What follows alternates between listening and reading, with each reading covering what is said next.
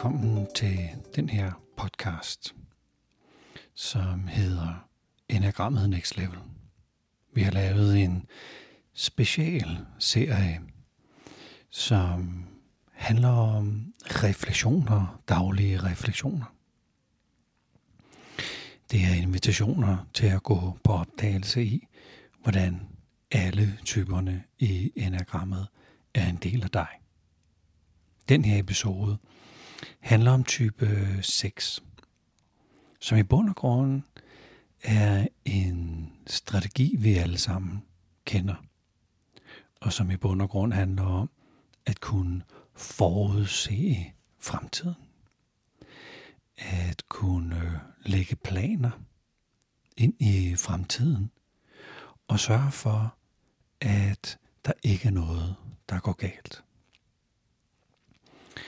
Det kan være alt lige fra at arrangere et middagsselskab til at tage ud og rejse, til at skifte job eller købe en bolig eller sige ja til et ægteskab.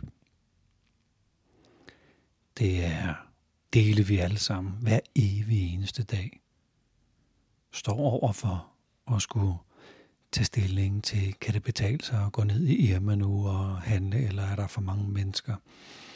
Skal jeg lige køre ind og få tanket bilen op, eller klare den måske lige en tur frem og tilbage til mine forældre? Hvis jeg skal lave nogle bøffer, hvor længe skal de så egentlig have, så jeg undgår at overstege og spille, spille godt, godt kød øh, til, til noget, der bliver alt for gennemstegt. Så det er noget, vi alle sammen har som en del af os. Når det kommer ud af balance, så begynder vi at planlægge eller fantasere om, hvad der kan gå galt.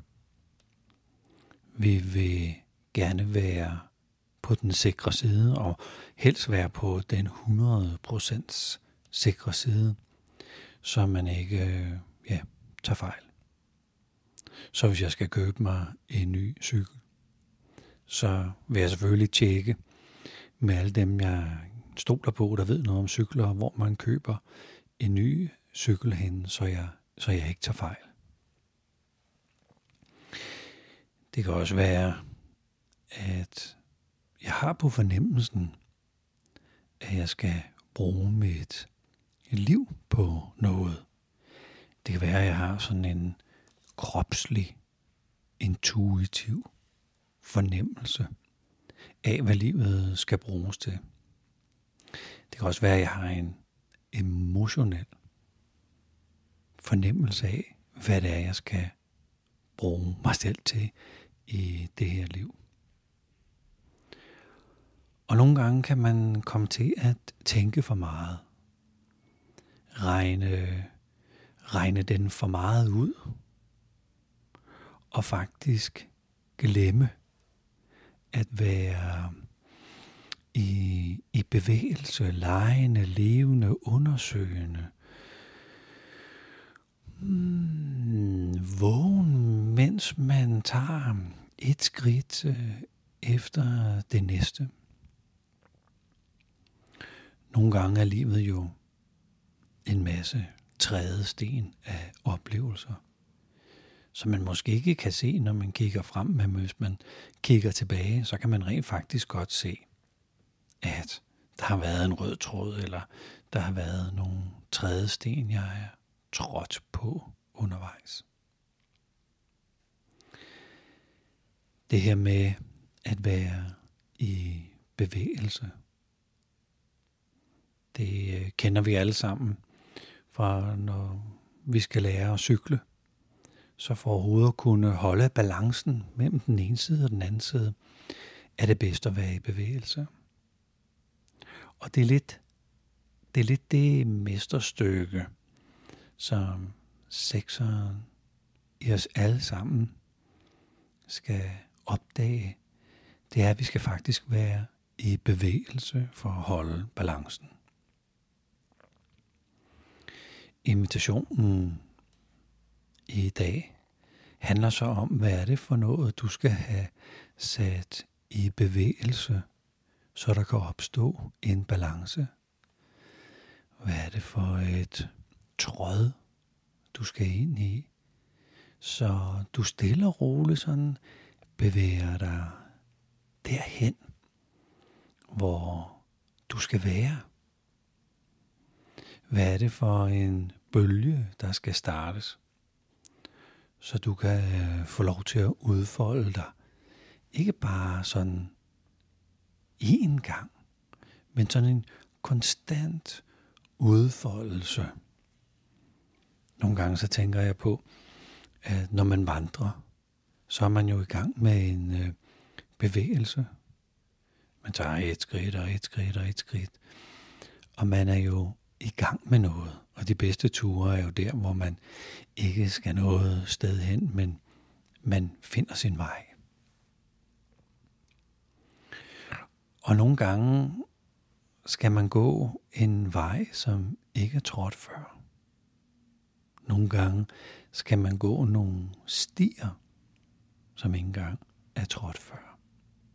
Nogle gange skal man være sin egen mester og ikke være i stand til at spørge nogen til råds om, det nu er bedst at gå den her vej i skoven eller den her vej i skoven. De gange, hvor vi træder, træder ud på vandrestierne og bare sådan finder veje og tænker, wow, det, det er nyt og spændende, men det skete jo kun, fordi jeg var i bevægelse.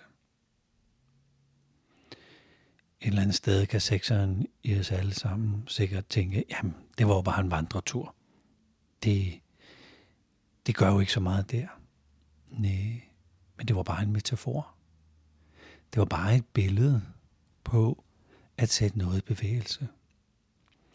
Så det der med at skulle tage tingene meget bogstaveligt, det er jo også en ting, sekserne i os alle sammen har lyst til. Men det er, det er en invitation, det er en metafor, det er et billede, det er en lille fortælling på, hvad er det for en vandretur, du skal have startet i dag, som flytter dig hen ad de der stier, som er dine stier. Uden man kan vide det på forhånd. Det ved man jo ikke. Og det kan da godt være noget af vandreturen, den er sådan lidt kedelig, og den er op ad bakke og nogle bjergstiger, og måske igennem et eller andet terræn, hvor man har alt for korte bukser på, så, så man, får, man bliver revet til af, af krattet. Og... Men det er ikke for at komme et sted hen. Det er vandreturen, det hele handler om.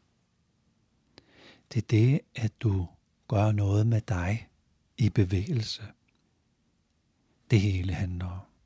Ikke at komme et bestemt sted hen. Ikke at vandre turen ender et bestemt sted.